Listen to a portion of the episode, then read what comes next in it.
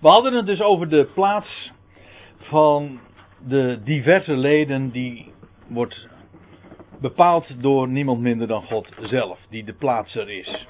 En we waren inmiddels aangekomen in het 22e vers en daar schrijft Paulus dit. Ja, veel eer zijn die leden van het lichaam welke het zwakst schijnen, of letterlijk die zwakker schijnen, uh, noodzakelijk. Uh, waarschijnlijk bedoelt hij hier, of is de gedachte in, bij dat woord de zwakkere leden, de, de organen, namelijk de verborgen organen. We hadden het dus over dat wat zichtbaar is.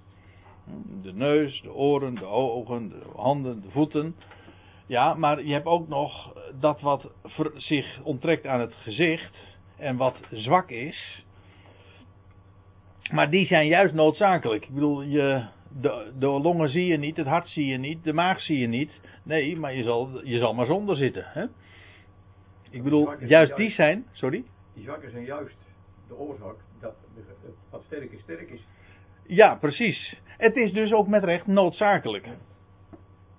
In wezen, er zijn heel veel dingen, ook van, dat geldt zelfs van je lidmaten, uh, ledematen, die, uh, waar je zonder kunt.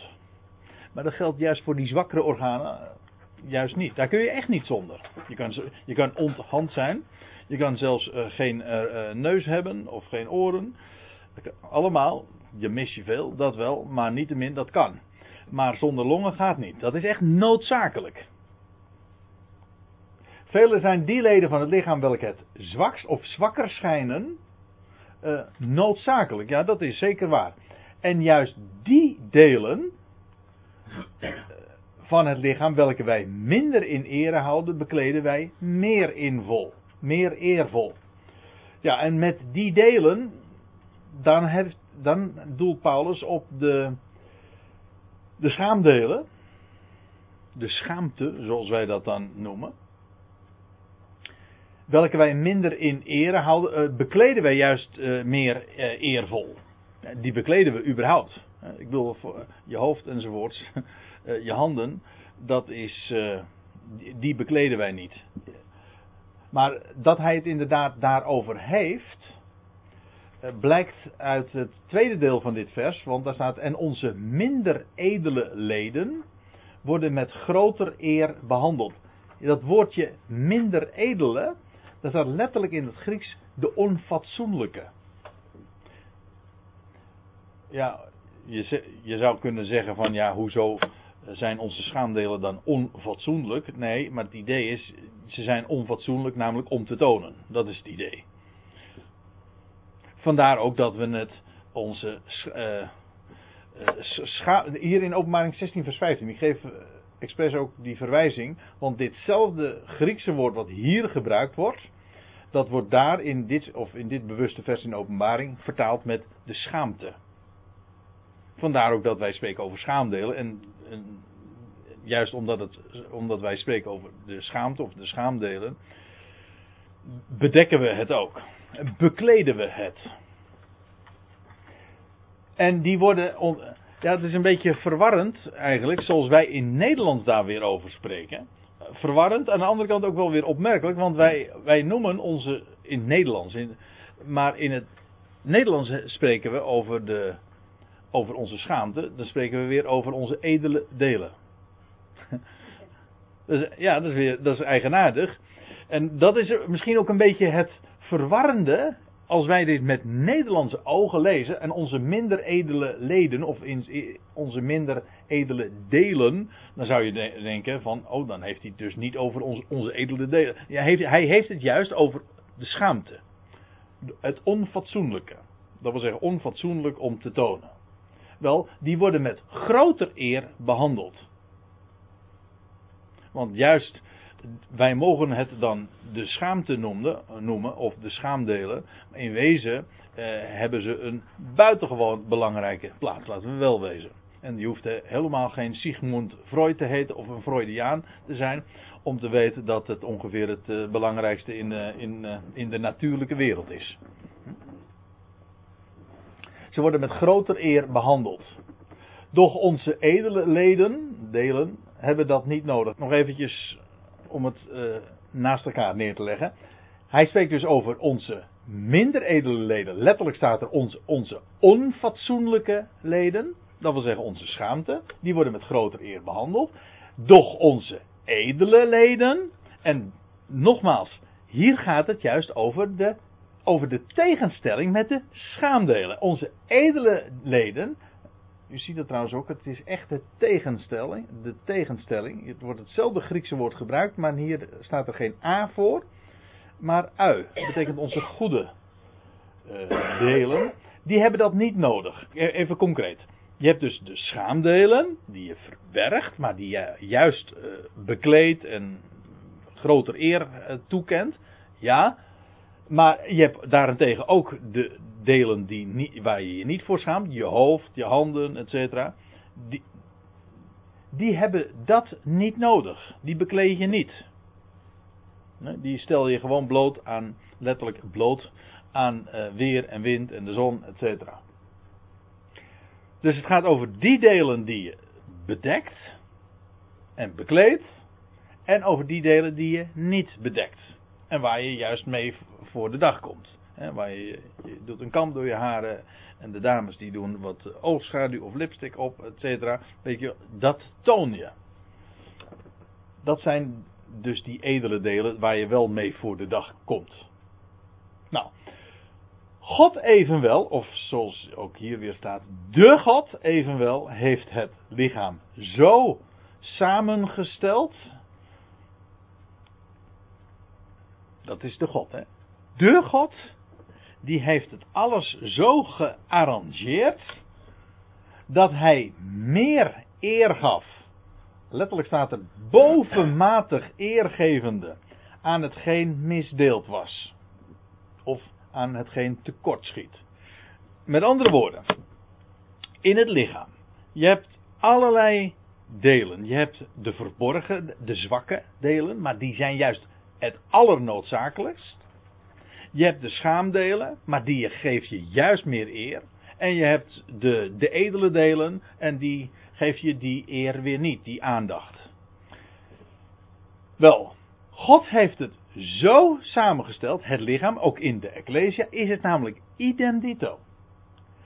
Hij heeft het lichaam zo samengesteld dat hij bovenmatig eer geeft aan hetgeen tekortschiet. Opdat er geen verdeeldheid in het lichaam zou zijn. Het hele idee is dat niemand in de Ecclesia kan zeggen: de een is meer, de ander is minder, de ander. Uh, je hebt, laten we ook even in de beeldspraak blijven. Je hebt delen die erg in het oog komen, op de voorgrond treden. En er zijn ook leden voor, waarvoor je je geneert misschien, of schaamt. Of laten we het nog anders zeggen, dat is een, vond ik ook wel altijd wel een mooi beeld. Alles in het lichaam heeft een functie. Ook de gal. Er zijn mensen natuurlijk die, uh, die vooral een galfunctie hebben. Galbak.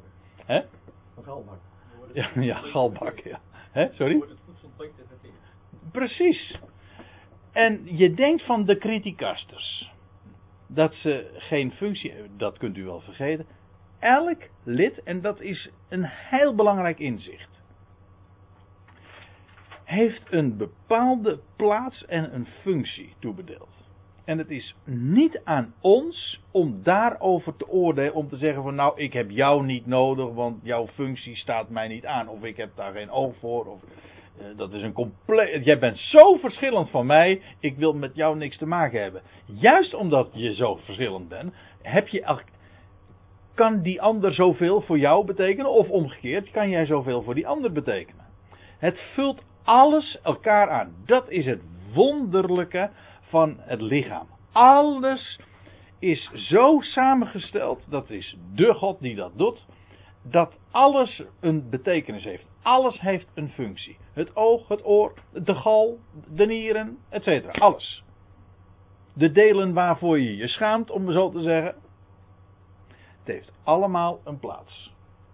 Opdat er geen verdeeldheid zou zijn. In het Grieks staat hier dat woord schisma en we waren dat al eerder tegengekomen in hoofdstuk 11 vers 18.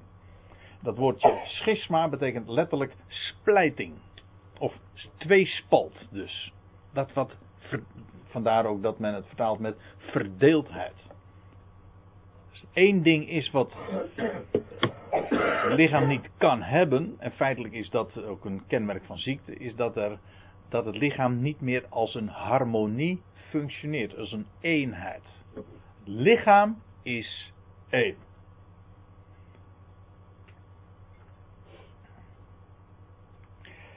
En we erkennen onze eigen plaats, dat is van belang. Het is van belang dat we onze eigen plaats leren erkennen, maar ook de plaats die God toebedeelt aan de ander. En daar niet minder waardig over doen. Daar is niet meer, daar is niet minder. Het is allemaal een eenheid. En ook uh, alles is daarin nodig. Maar de leden, staat erbij, uh, gelijkelijk, op dezelfde wijze, voor elkaar zouden zorgen. We zijn een eenheid. We horen bij elkaar. Daarom zoeken we elkaar ook op. Om elkaar, niet om elkaar de les te lezen. Niet om ons oordeel over de ander te geven. Er is maar één die sturing geeft aan het lichaam en dat is het hoofd. En dat doet hij door zijn woord. En met dat woord mogen we elkaar dienen.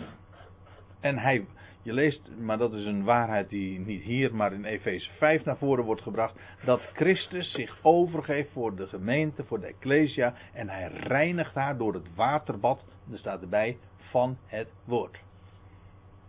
Zo maakt hij ons schoon, zo bereidt hij ons, zo maakt hij ons geschikt. En er staat er nog bij, opdat, ze, opdat de Ecclesia stralend zou zijn. Hij, hij maakt ons zo. Door het woord van zijn genade, en dan gaat, dat, dan gaat die genade zoveel effect krijgen in uw en mijn leven. Daarom is het de grootste dienst die je jezelf, maar ook juist anderen kan bewijzen. Dat is, laat het woord van Gods genade klinken. Wat hij, wie hij is en wat hij doet en wat hij bij machten is in mijn leven, in jouw leven. Niet over, niet oordelen, niet de ander eens de les lezen alsof jij het hoofd zou zijn. Jij bent ook maar een lid, een plaats, een deel van dat lichaam en hij plaatst alles. Maar het is geweldig als, als die genade eh, steeds meer effect krijgt in je leven. Maar daarvoor is één ding nodig en dat is dat het woord van genade klinkt. Als één lid leidt, leiden alle leden mee. Dat lijkt me nogal logisch. In een lichaam. Als, ik bedoel, als ik uh, uh, ziek ben. Ik, heb, ik noem maar wat. Uh, je ligt met een griep op bed. Of je plast van bronchitis, ik noem maar wat. Dan heeft het hele lichaam daar hinder en last van. En leidt dus met recht ook mee. Hier staat trouwens in het Grieks een woord dat we allemaal kennen, dat we, namelijk het woordje sympathie. Sim, dat heeft te maken met samen, mede. Empathie heeft te maken met, met lijden. En ook trouwens met hartstocht. Heel merkwaardig, maar ons woordje passie is eigenlijk, heeft beide betekenissen in zich. Passie betekent lijden, maar passie betekent ook, dat kennen we allemaal, hartstocht, liefde. En empathie. Empathie, dat betekent inlijden. Hè? In, ja. M, dat, dat is de, het voorzetsel in. Maar hier is het dus sympathie. Samen lijden. Eigenlijk sympathie is dus samen uh, hartstocht, samen ook uh, lijden is prachtig trouwens, een mooie gedachte in het Grieks dat, dat die, die beide begrippen in het woord passie, dat passie zowel lijden als hartstocht, liefde in zich verenigt. Dan zie je trouwens ook dat uh, liefde uh, onlosmakelijk verbonden is ook aan lijden in deze aion of in deze wereld. Maar dat is weer een andere gedachte. Laten we eh, hier even bij de les blijven. Als één lid leidt, wel dan sympathiseren alle leden. Al de leden. En als omgekeerd, in positieve zin, als één lid eer ontvangt, delen alle leden in de vreugden. delen alle leden. Dus dan heb je die beide begrippen, delen en leden. Maar ook dat is logisch. Dat woord delen alle in de vreugde, er staat eigenlijk één werkwoord, zoals u hier ziet in de interlineaar. Dat betekent verheugen zich samen daarin. Als je bewust bent dat je een eenheid vormt, één lichaam, dan is het, niet, dan is het geen jaloezie die je hebt ten opzichte van de ander, van de ander ontvangt eer, of heerlijkheid, verheerlijking, dat is eigenlijk wat het is. De een wordt verheerlijkt, ontvangt heerlijkheid, dan is het geen, dan is het geen kift, Nee, je vormt een eenheid, dan deel je juist, dan verheug je je in het feit dat die ander het heeft met wie jij één bent.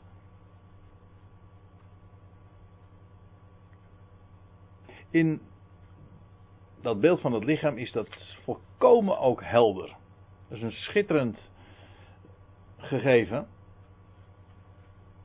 van de eenheid die we tezamen zo ook vormen.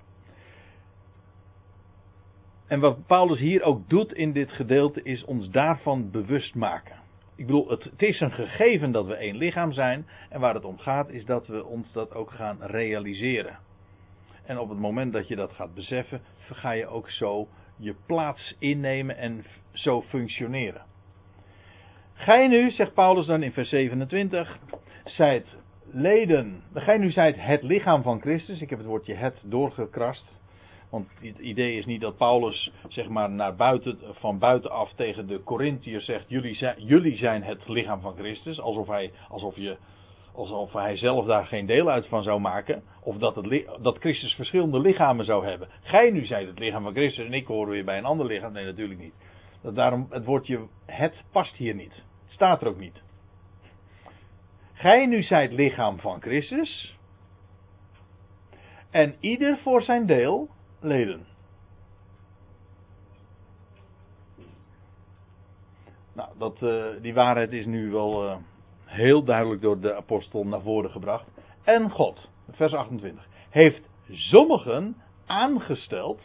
En op de voor de tweede keer wijs ik er nu op dat hier weer het woordje, het werkwoord plaatsen gebruikt wordt. God heeft sommigen geplaatst. Hier ziet u het. En hier ziet u weer geplaatst en de God. Geplaatst door de plaatser. God heeft sommigen geplaatst in de Ecclesia.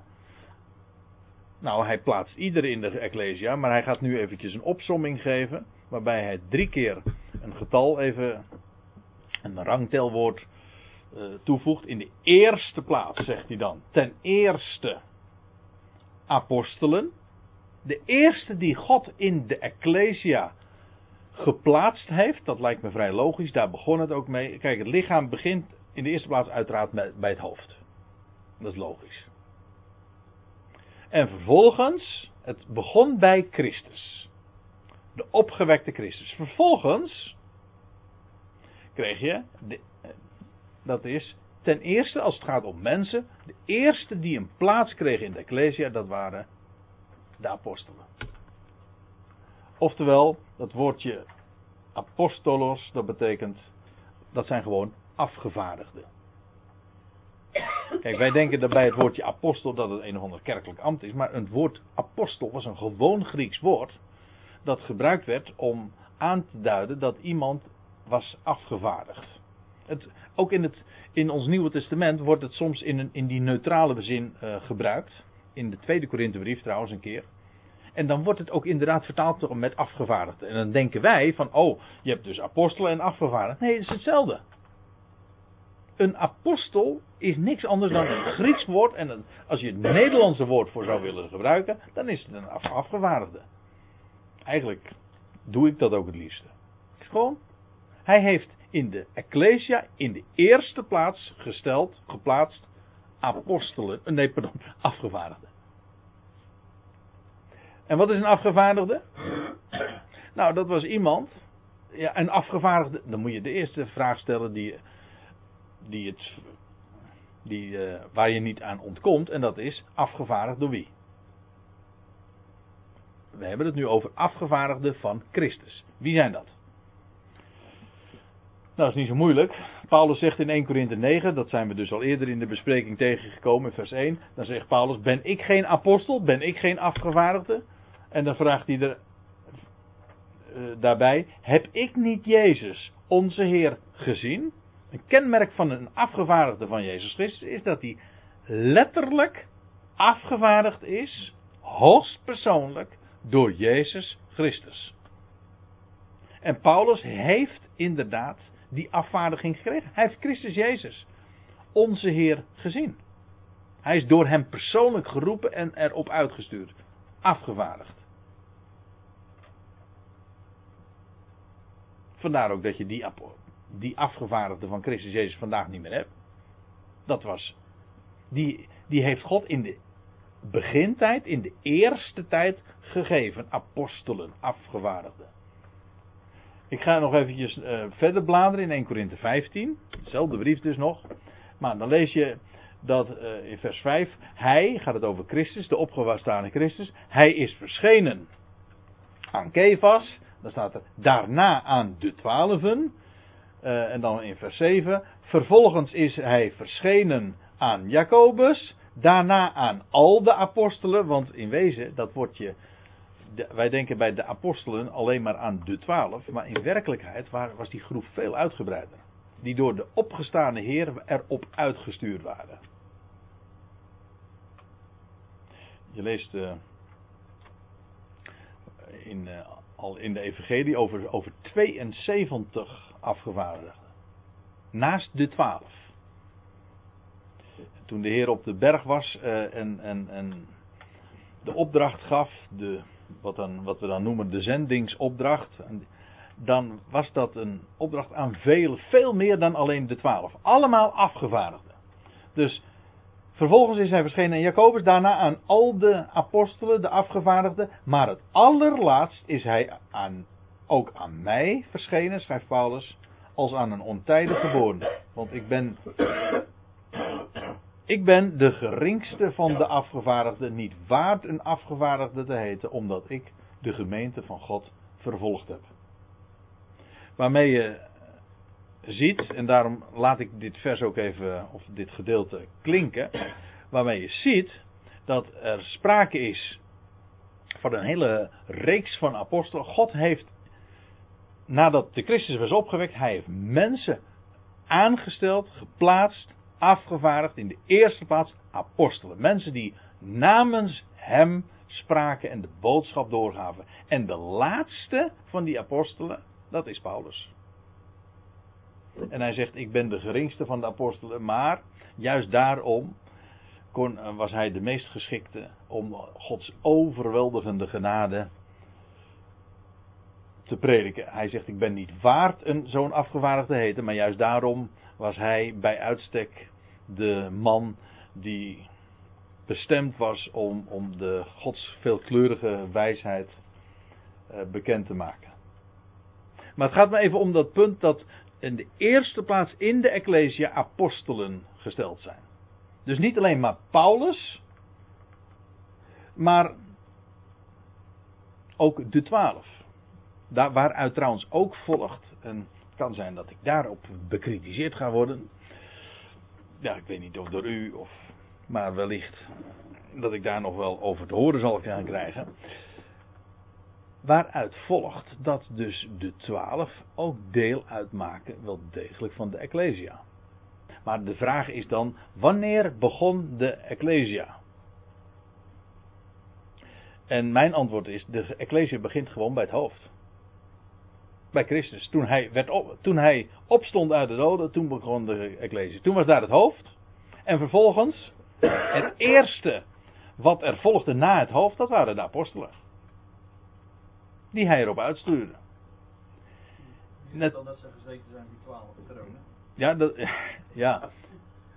Ja, nou, die twaalf hebben een bijzondere plaats in dat, uh, in dat lichaam. Of nog straks. Of in het koninkrijk. Ja, in dat koninkrijk. Maar dat is weer niet het lichaam. Nee, het, koninkrijk is een andere waarheid. Het koninkrijk is een veel uitgebreider begrip dan eh, het lichaam. Dat is waar. Het, eh, in wezen, zoals, om eventjes uh, bij de beeldspraak te blijven. Je hebt dus het koninkrijk. Waar begint het koninkrijk? Uiteraard bij de koning. Wie is de koning? Dat is Christus.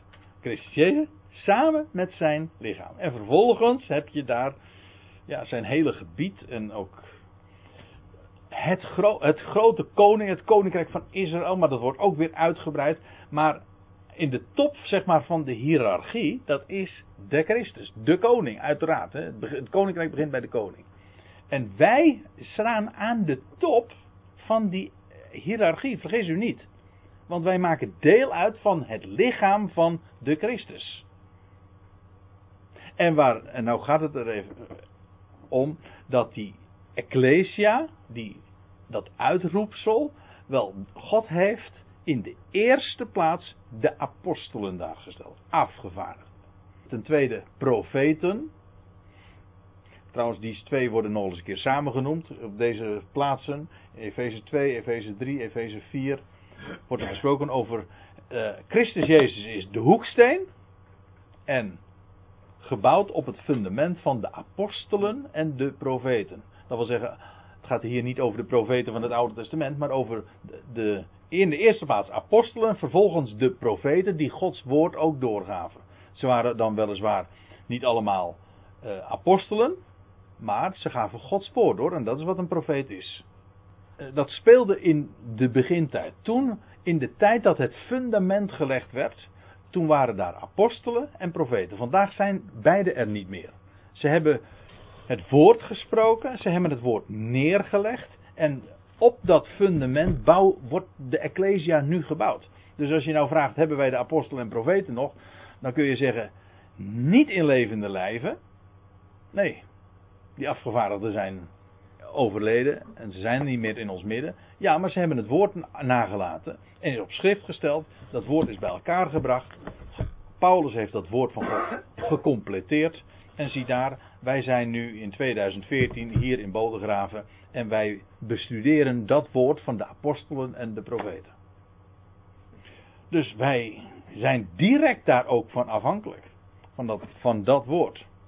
En ten derde leraars, mensen die dat woord vervolgens doorgeven. Nou ja, verder krachten, daarna gaven van genezing, maar we hadden het er al eerder over. Dat zijn letterlijk genade-effecten van genezingen. Bekwaamheid om te helpen, of letterlijk ondersteuningen. Supports, één woord is het eigenlijk. Uh, om te besturen. Hier staat een woord dat we kennen.